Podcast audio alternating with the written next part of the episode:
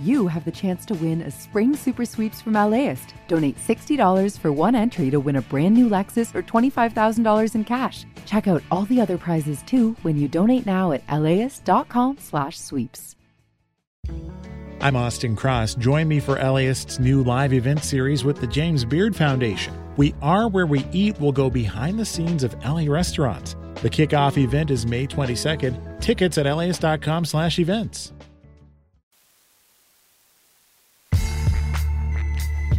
It's Film Week on LAist 89.3. I'm Larry Mantle. Earlier this hour, hopefully you heard our critics' review of The Holdovers, the new film from director Alexander Payne, and you heard their raves as well as my positive view of the film, having just screened it.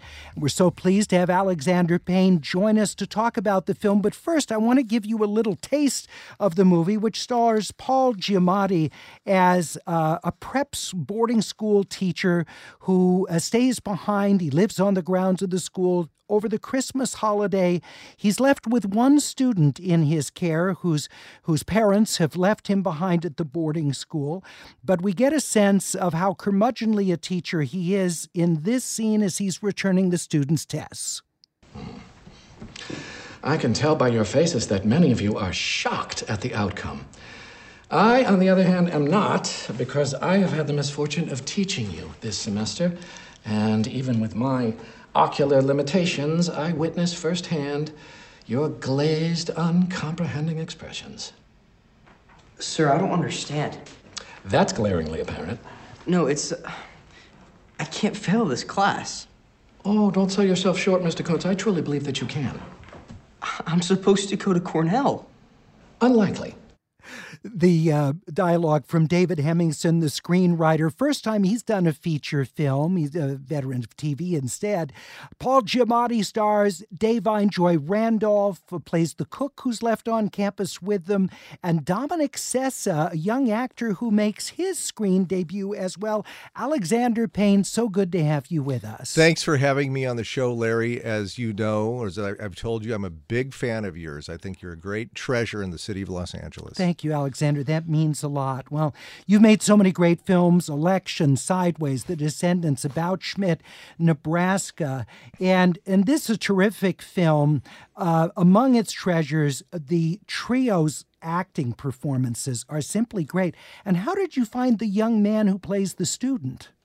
I've had this experience before. I remember it from 20 years ago doing Election when you make a high school movie, at least when I do, I want to have the students genuinely feel as though they are high school students. I always I always notice when they use kids in their 20s, for example, playing high school students. Yeah, like Rebel Without a Cause, where they're yeah, 30 something. You know, a great film, but you yes. forgive them, but each film has its own aesthetic.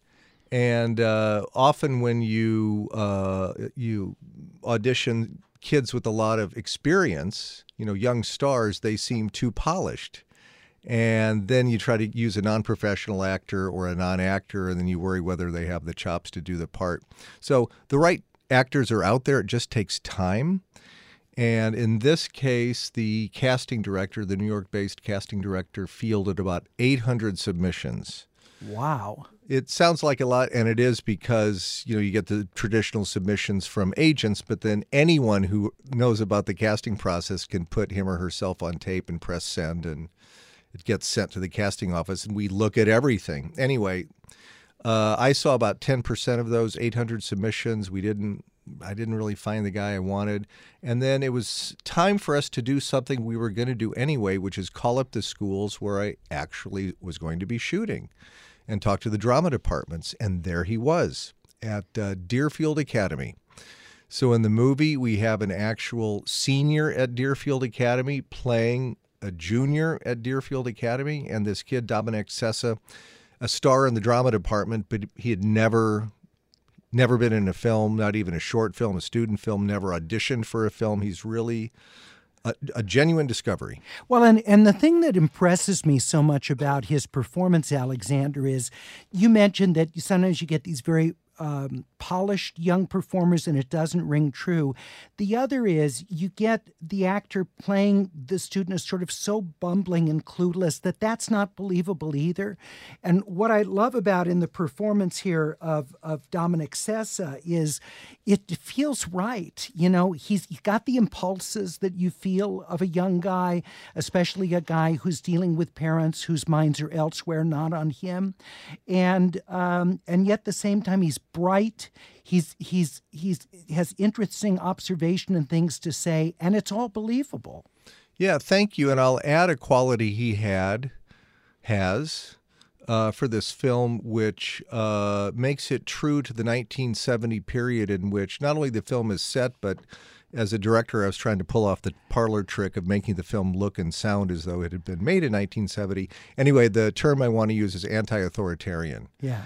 He has kind of a natural, kind of resentful, churlish, anti-authoritarian streak to him that yeah. worked very well. Early Elliott Gould sort of. And he had the right hair. Yeah, he did. Oh, his hair, the wavy he, hair. He is, came is in with long great. hair, and that went a long way to my casting him as well. We're talking with Alexander Payne, who is the director of so many acclaimed films. The latest of which is The Holdovers, that's just out in theaters in select theaters, and then goes wide uh, in another uh, couple of weeks. The Holdovers, starring Paul Giamatti, Da'Vine Joy Randolph, and Dominic Sessa.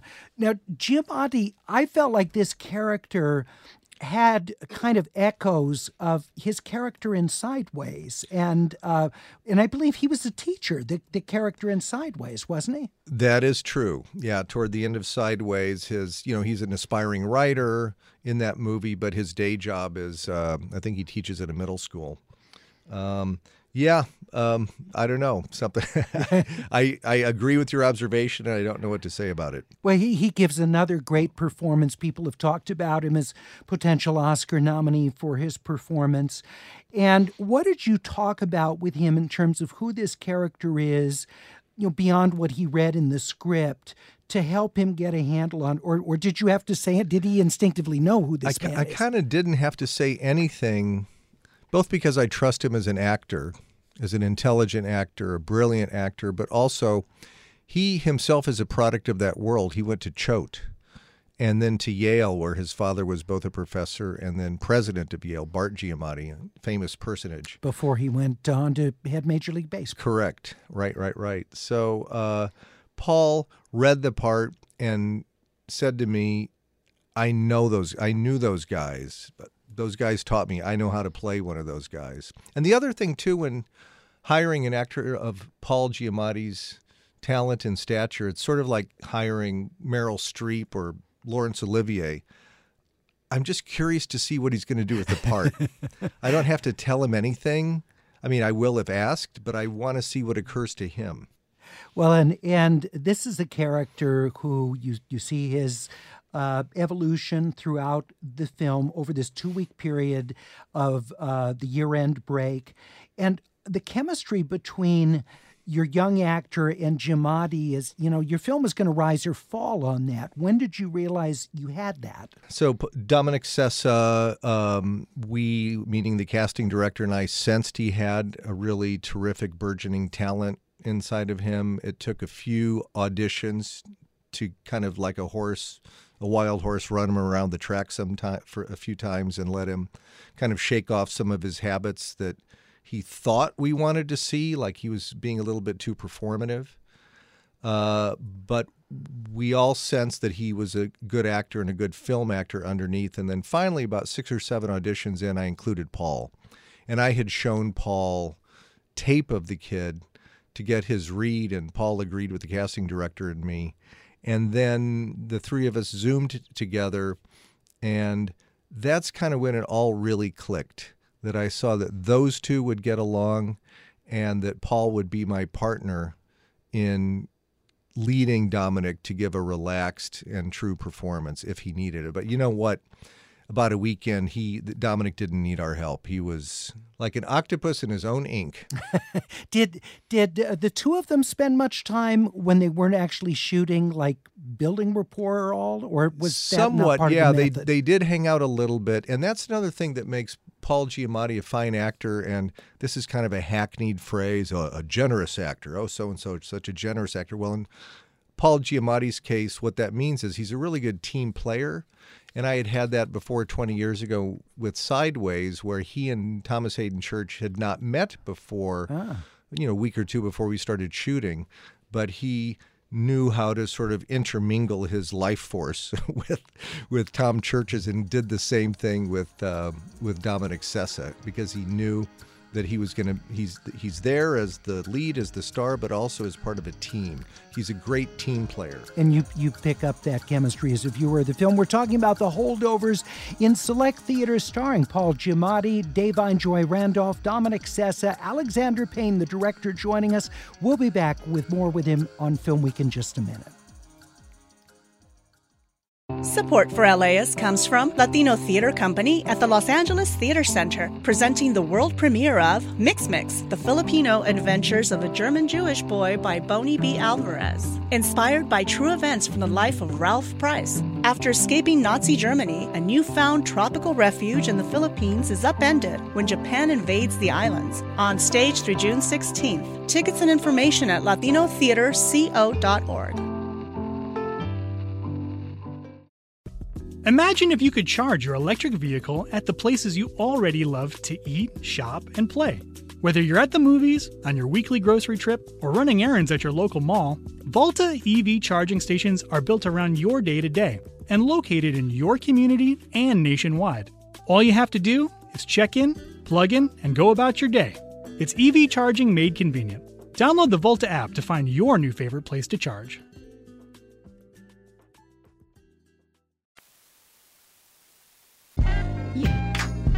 It's Film Week on LAist 89.3. I'm Larry Mantle, joined by director Alexander Payne. We're talking about his new film in theaters now, The Holdovers. It'll go into wider release in just a couple of weeks.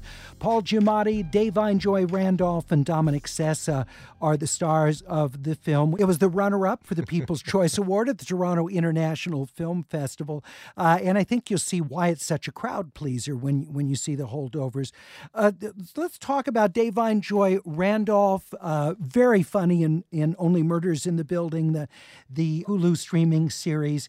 And she is, to me, really a center of the film. Her character is the cook at the boarding school. She's lost her son in Vietnam, her only son, and she's she's going through this grieving process. We're dealing with all these privileged and and kind of jerky kids.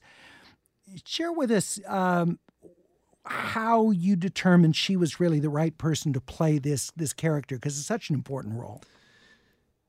I had seen you've seen her in uh, Only Murders in the Building. I had seen her. I've only seen a couple of episodes of that. I saw her in uh, Dolemite is my name, a very fine movie. By Re- the way, really funny Ex- film, excellent yeah. movie. And uh, she kind of she pretty much steals the scenes she's in with Eddie Murphy which is saying a lot. Yeah, it is. So when it came time to audition, I told the casting director, as you're developing a list of actors for me to meet for this part, please include Da'Vine Joy Randolph. I'd like to meet her and talk to her about that because I often. I mean, the, the part has some comedy to it in the movie, but has a lot of drama as well. And I've noticed from previous films that I find it handy to cast actors with comic chops in dramatic parts because they, they have a better sense of the rhythm and keep it from being dreary without betraying the emotion, but they still keep a certain lightness of tone about it. And she, and she has that that real air about her in the film. You see when she sort of with the eye rolls and responses she has to some of the absurd or annoying things around her but it's it's not broad at all. It's in the how the character really would respond to those things. Well, and she's a highly trained actress. She, uh, like Paul Giamatti, she's uh, graduated from Yale with her MFA in acting. She's hi- highly trained uh, professional. Yeah, and, and very very good. What attracted you to the world of prep boarding schools?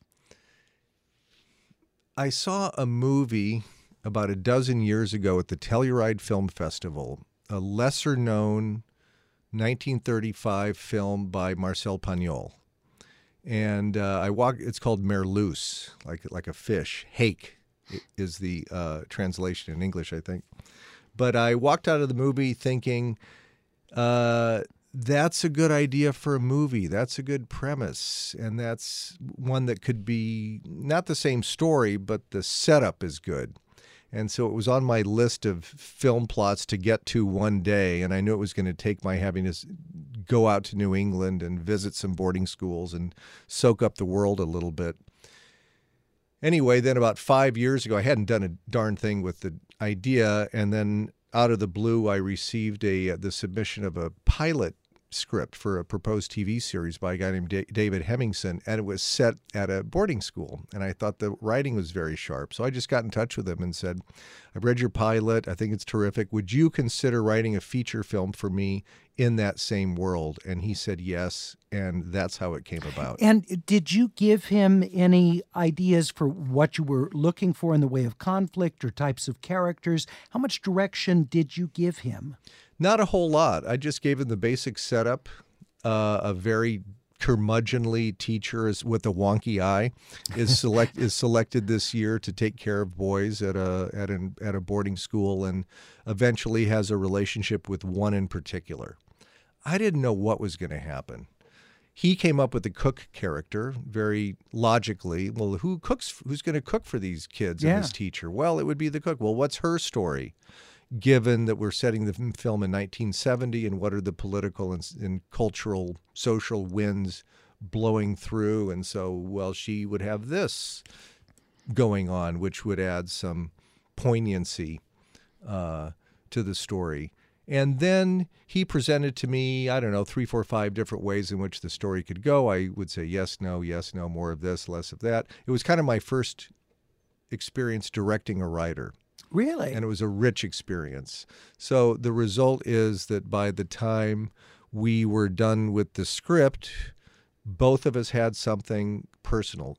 It was personal to the both of us. Well, and, and this a tremendous boost for his career. Uh, I mean, he hasn't worked in film before, and to have something uh, that's as accomplished as, as this for for the first time, because it would have been easy for the characters to be stereotypes. And often when we think of people writing for TV, and I know we're in peak television, all we think of, you know, types.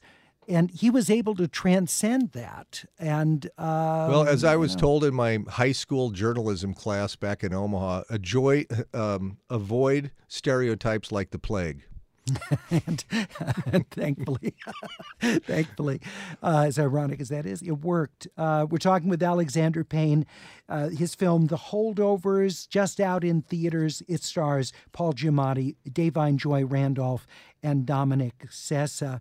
Uh, you mentioned about you wanted the film to also look like it had been done in the 70s as well as being set in the 70s and and I was aware of that more on a subliminal basis I think because I'm not as knowledgeable about sort of the vocabulary of, of film even though I've seen thousands of movies but I I certainly picked up on things at the opening with you know Miramax and the other you know things that were there what are some examples of some of the techniques you used in the film that harken back to the 70s?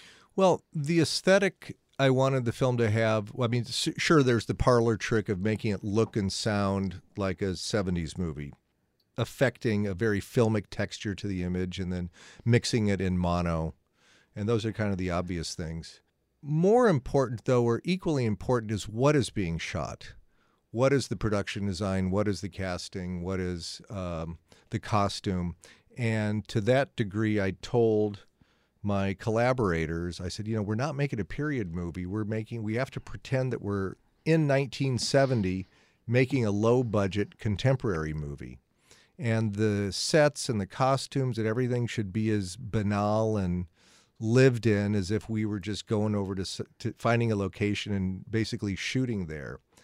I find that very often, not always, but very often, contemporary period movies stress the period too much.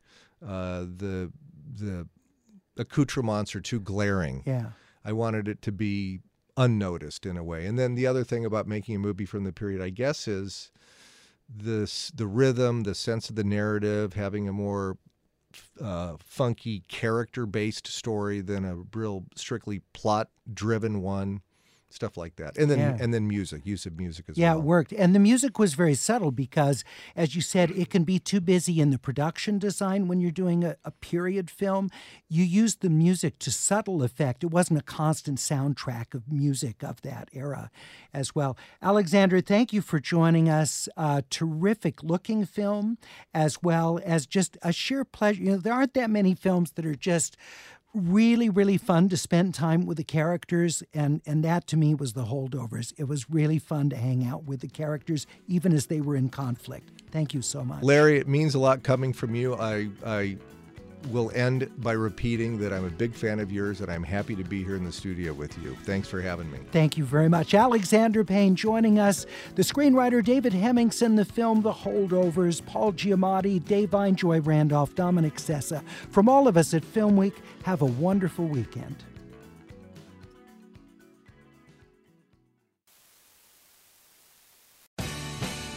The LAist Spring Super Sweeps is happening now. You can win amazing prizes while supporting your source for local fact based journalism. One lucky grand prize winner will get to choose a brand new Lexus or $25,000 in cash. Other prizes include an electric bike from Juice Bikes and $1,000 gas gift cards. Your donation of $60 gets you one entry to win, and the more you give, the more entries you get. Donate now at laist.com slash sweeps.